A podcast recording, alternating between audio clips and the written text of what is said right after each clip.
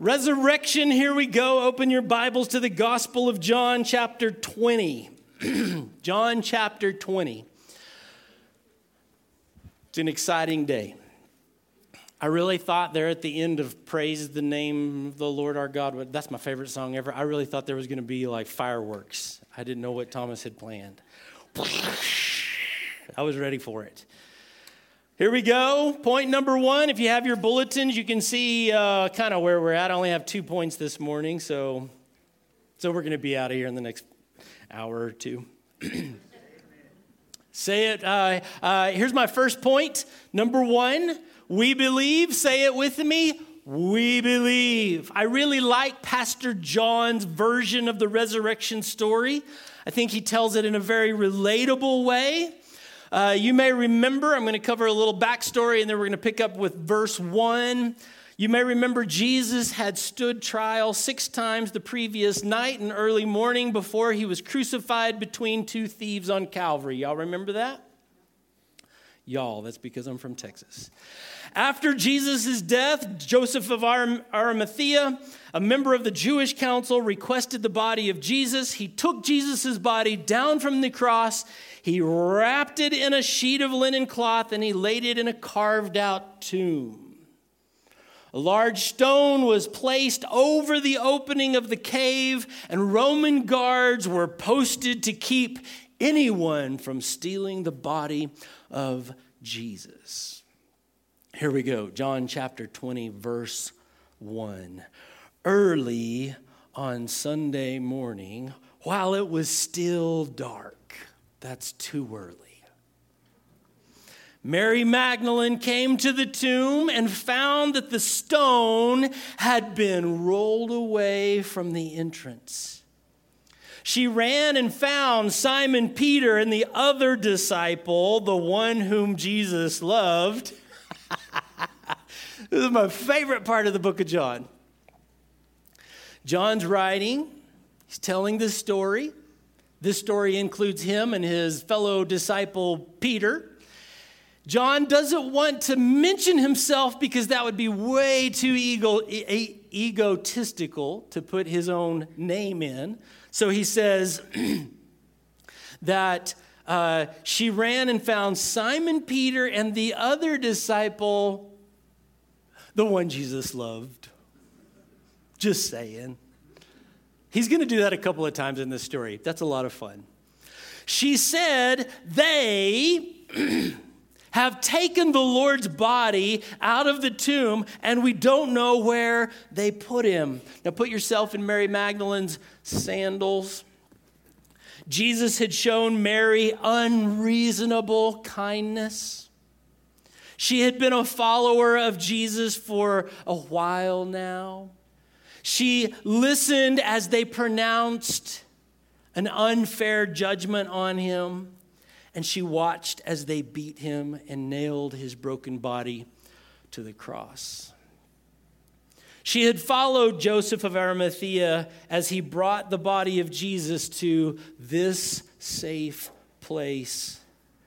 And finally, even though Mary was still filled with confusion, there was some sense of peace here at the tomb. But now, Jesus' body is gone. Imagine getting ready for a funeral service and the body goes missing. that would not be good. It only stands to reason from Mary's perspective that the Jews must have taken Jesus' body. They've hidden his body from his followers because Mary exclaims, she says, They have taken the Lord's body out of the tomb and we don't know where they have put him. She had come to grieve the death of the man that she had committed to surrender her life to. But now, he has not only died, but he has disappeared. The body of Jesus is no longer in the tomb. You could say, He is risen. Risen you got it. I got it. Verse 3. Peter, and the other disciple started out for the tomb. So Mary Magdalene had come back to where uh, Peter and John obviously were sleeping in. She tells them they've stolen the body of Jesus. Peter and the other disciple, they start out for the tomb. They were ru- both running, but the other disciple outran Peter, just saying, and reached the tomb first, right? Ladies, for men, everything is a competition. When John is writing this, he's like, Did Peter write his gospel? Anyways, he stooped, he, John, because John outran Peter. He stooped and he looked in and he saw the linen wrappings. Mark that in your minds. He saw the linen wrappings lying there, but he didn't go in. John doesn't want to go into the tomb that previously housed a dead person who is now missing. I'm okay with that. That would creep me out too. Verse 6 Then Simon Peter arrived, gasping for air, and he went inside. He also noticed the linen wrappings lying there while the cloth that had covered Jesus' head was folded up and lying apart from the other wrappings. Here's the deal Jesus' body is gone, but his clothes were left. So if somebody had just come and stolen Jesus, they probably would have left his grave clothes on him. But his clothes are here, the body is gone. Then the disciple who had reached the tomb first, just saying, also went in. And he, John, the writer here, saw and believed. Isn't that cool? John, the follower of Jesus, he's watched Jesus do all these miracles, and now he goes into the tomb. He sees the empty tomb. He sees the linens laying folded aside. He saw and he believed. For until then, they still hadn't understood the scriptures that said Jesus must rise from the dead. And then verse 10, profound. Then they went home. I have a feeling it went something like this Peter, you got any eggs at the house? I got some bacon. I'll bring my bacon over. Oh, they wouldn't have eaten bacon. I don't know. I don't know what they would have had. What do you eat if you don't have bacon for breakfast, anyways? God had been leaving clues throughout all of time that the Messiah, the Christ, would not stay in the grave. He had been telling the Jewish people this for thousands of years, but the disciples didn't understand until now. And now, John not only understands, but he believes. There's a difference between understanding and believing, right? Sometimes you look at something and you're like, okay, I understand the mechanism of how that works, but it's unbelievable. God had foretold Jesus' resurrection through King David back in Psalm 16:10. I'm not going to put it up on the screen for you. You're just going to have to trust that it's there. Write it down. Psalm 16 verse 10 it says, "For you will not leave my soul among the dead or allow your holy one to rot in the grave." Jesus had explained it to the disciples on a couple of occasions, but they didn't understand what Jesus was telling them. But now, now that Jesus' body is no longer in the grave, it's beginning to make sense. The Old Testament scriptures told us of Jesus' resurrection. Jesus told us about his resurrection. Now it appears that Jesus has been resurrected. So Peter and John went home. But not Mary. Not Mary. Mary seems to be taking a little longer to absorb what is happening in this situation. Verse 11 Mary was standing outside the tomb crying. I picture this as she's being a little bit hysterical, okay? Her friend and her Lord Jesus has died. The Jews have taken his body in her mind. The Jews have taken her, his body, and they, she doesn't know what they're doing to Jesus, and she's upset about it. So Mary was standing outside of the tomb. She's crying. And as she wept, she stooped and looked in because she would be like me. Let's, we, we don't need to go into the tomb. We can just look from a distance. That's fine. Verse 12 she saw two white robed angels, one sitting at the head and the other at the foot of, of the place where the body of Jesus had been lying. Dear woman, why are you crying? The angels asked her. Because they have taken away my Lord, she replied and I don't know where they've taken or where they've put him. She turned to leave, which I think is interesting. She sees these angels. She's crying. She answers their question, and she's like, Fooey on you guys. I'm leaving. She turned to leave and saw someone standing there. And this is why I think she was hysterical. She's, her eyes are full of tears. She's boo hooing. It was Jesus but she didn't recognize him.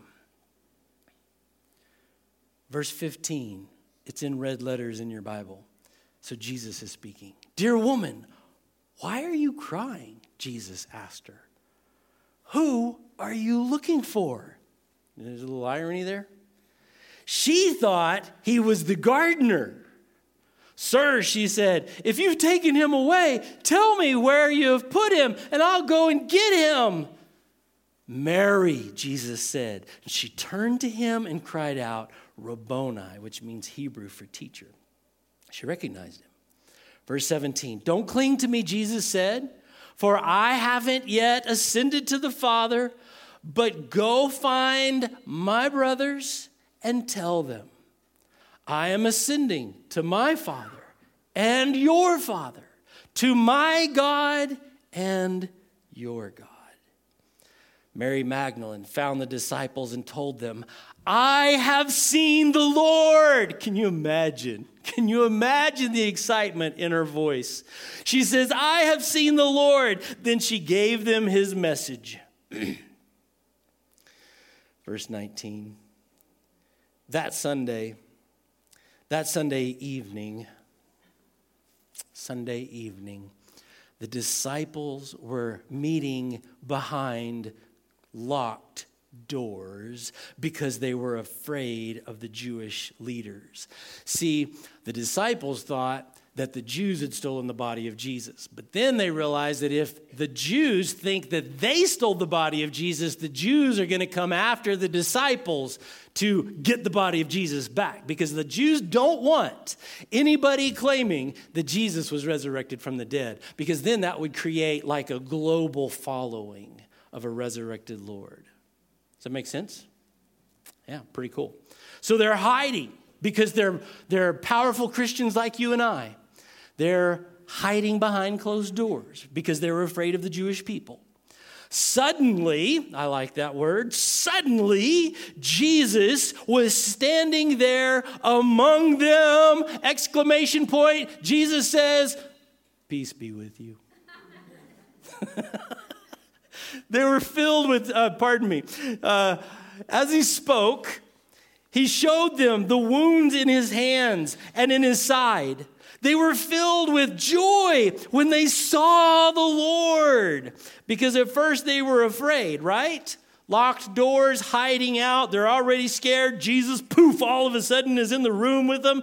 We don't know what's happening. Now we see the scars in his hands, the, the wound in his side. This is obviously the Lord Jesus Christ. Again, he said, peace be, peace be with you. As the Father has sent me, so I am sending you.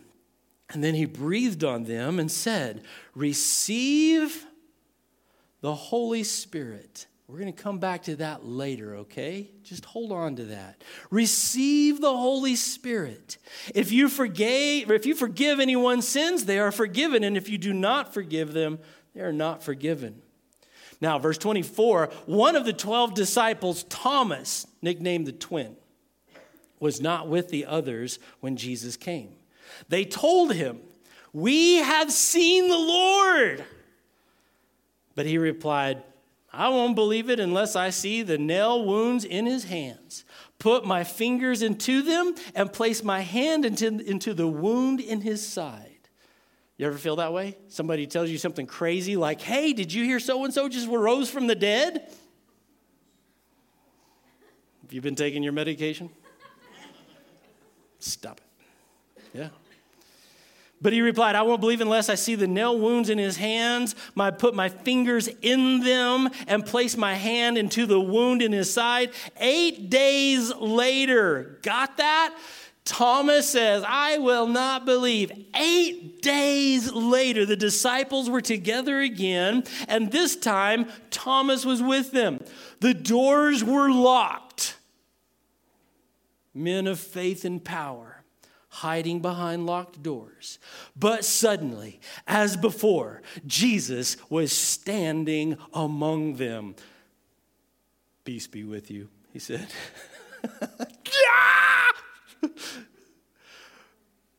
put your hand into the wound. Pardon me, put your finger here. And look at my. Then he said to Thomas, I'm going to read it, okay? Verse 27. Then he said to Thomas, Put your finger here and look at my hands. Put your hand into the wound in my side. Don't be faithless any longer. Believe. Thomas, touch the wounds. Jesus is alive. I'm standing here in front of you. I have been raised from the dead. Touch me, look at me, hug me. I'm here. Thomas, believe. Verse 28 Thomas exclaimed, My Lord and my God. Then Jesus told him, You believe because you have seen me. Blessed are those who believe without seeing me. Jesus told Thomas, You believe because you've seen me. Before you hadn't seen me, you didn't believe. Now I'm standing in front of you. You see me. You touch my hands. Now you believe. And then Jesus pronounces this enormous blessing Blessed are those who believe without seeing me, without this experience. Church, that's us. That's us. Okay, I got real excited about that. We were not there when Jesus was born or when he was baptized in water by John the Baptist. We did not get to taste the loaves and the fishes when he fed the 5,000. We did not hear Jesus speak to the lame man Rise up and walk. Or to Lazarus, Come forth. You and I were not witnesses to the death or the resurrection of Jesus, yet we believe we believe that although Jesus died, he rose again. We believe because God's word tells us, and we believe God's word to be true. We believe because it is a, in a world of chaos, the resurrection of the Lord Jesus Christ is the only thing that absolutely makes sense. We believe because you and I recognize the sin and death that we carry around in these bodies. And we long for our souls to be raised to eternal life. We believe because the story of Peter and Pastor John, who likes to talk about himself, resonates as true in our minds, our hearts, and our souls. We believe that God sent his one and only Son so that everyone who believes in him will not perish but have eternal life. We believe that God sent his Son into the world not to judge the world.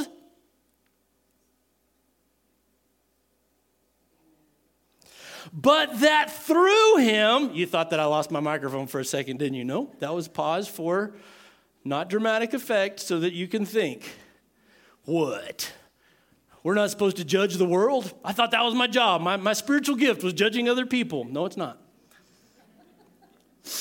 We believe that God sent his son into the world not to judge the world, but that through him, that through Jesus the world might be saved.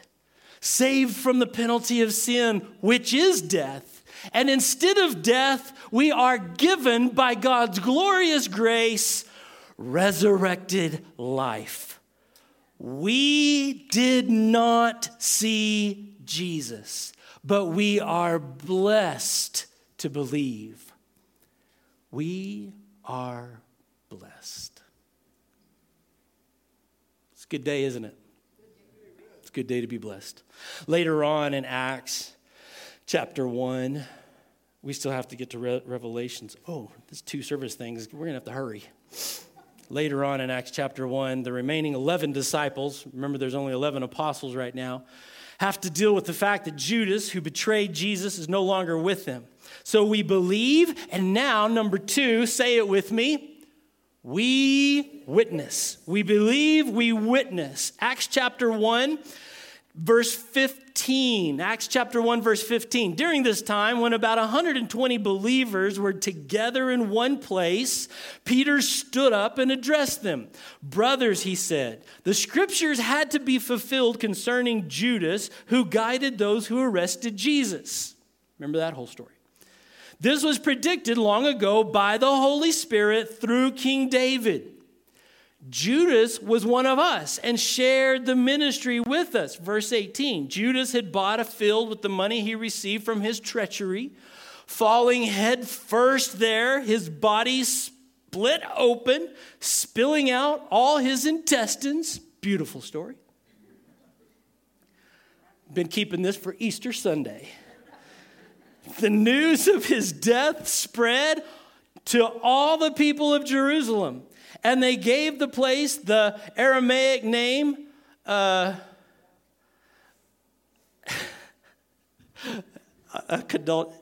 I practiced this all week long. You know what I did? All right, you guys don't tell anybody. This is a secret. So this morning I'm going through this. A keldama. Uh, I've always pronounced it wrong. Anyways, so I'm reading through this and I'm making sure that I'm reading all the words right. And they came to the place of the aromatic name. Aromatic? That's not what it says. So now, whenever I'm reading it in front of you guys, I'm being all self conscious to not say aromatic, and then I come to Akadama and I can't say it, which means filled of blood. Give me a break. I've only done this for, you know, all of my life, so I'm learning. Verse 20. Verse 20, Peter continued. This was written in the book of Psalms, remember King David, where it says, Let his home become desolate and no one living in it, with no one living in it. It also says, Let someone else take his position. That's what we're dealing with. Verse 21. So now we must choose a replacement for Judas from among the men who were with us the entire time we were traveling with the Lord Jesus. Got that in your mind? It's qualification for being an apostle. You have to be with them from the time, verse 22, from the time he was baptized by John, uh, John the Baptist, until the day he was taken from us. Whoever is chosen will join us as a witness of Jesus's what? Resurrection. Isn't that cool? This person's main job is to be a witness of Jesus' resurrection. Now, you may be thinking, well, I couldn't have done that because I have not seen Jesus, so I do not qualify to witness, to tell others about Jesus' resurrection. I couldn't have been an apostle. I couldn't have filled this empty spot. Romans 8 11, one of the scriptures that I, I like to quote off the cuff every once in a while because I love this. Romans 8 11 says, listen carefully, it says, The Spirit of God, I don't know why that just makes me think of Genesis 1 1, Spirit hovering over the waters. Mm. The Spirit of God who raised Jesus from the dead That Sunday morning, Jesus is laying there, all wrapped up in his cozy linens. Holy Spirit rolls the stone away. Oh no, he leaves it on. He just leaves it on. He just comes in. Mm-hmm. Jesus is all. And the spirit that hovers over the waters in Genesis 1 hovers over the Son of God. Kabam! and Jesus goes, What? What? What? And he's alive. And Jesus goes, You're going to have to roll the stone away for me to get out of here. Well, now I don't know why they rolled the stone away. That is the spirit. I should have put this on the screen. Does anybody know the next phrase? The Spirit of God who raised Jesus from the dead, who was in there in the tomb, what? Lives in who? You. And just as God raised Christ Jesus from the dead, he will give life to your mortal bodies by this same Spirit living within you. The disciples witnessed what they saw with their eyes. You and I are witnesses to the Spirit of the living God that lives inside of us, the same Spirit that raised Christ from the dead. We have been immersed in the Spirit of the living God. Good preaching, Brent. Yeah, it is. We can testify to the resurrection of Jesus like the disciples. Well, yeah, they could. We can testify to the resurrection of Jesus because he is alive in us, working in us and through us to glorify God. It is by our good deeds and our God glorifying attitudes that our lives testify to the witness to the resurrection of Jesus. Jesus is alive, and his resurrected life is evident in you and me. So, the grand question for you today is Is your life a witness of Jesus' resurrection? Did you hear me? Is your life a witness of Jesus' resurrection. I'm not asking you if you go to church. I'm not asking you if you think you're saved. I'm asking you, is your life a witness, a testimony of Jesus' resurrection? Does your life exemplify victory over death? Does your life exemplify Jesus' power over sin? Or are you overcome by sin? Does your life bear witness to the resurrection power of Jesus, the Son of God? Is your life a testimony that Jesus really was raised from the dead and that he lives in you and that you live a life that's different, that glorifies God and has the character of the Lord Jesus Christ? I want my life to be a witness to the resurrection of Jesus Christ. I want everything that I do, every word that I say, every attitude that I have to point to the power of the resurrection of Jesus. You guys are looking at me like Thomas looked at the other disciples and said, You're going to have to show me. Yeah. That is the promise of God's word that He will come into our broken lives our sin filled bodies, and cause us to be filled with eternal resurrection life. Isn't that incredible? I do not want to live powerless, hopeless, and faithless. I want to live with my confidence in the one who saved, who raised Jesus from the dead, and who has the power to raise me from the dead to eternal life as well. I believe in the resurrection. And because of the Holy Spirit in me, my life is a witness to the resurrection of Jesus. I challenge you this morning to be like the Apostle John. Run fast and believe. Believe. And let your life bear witness of the resurrection of Jesus and the glory of the living God. If you would, stand with me. We're going to bow our heads together, we're going to pray, and then we're going to sing one final song. Let's pray together.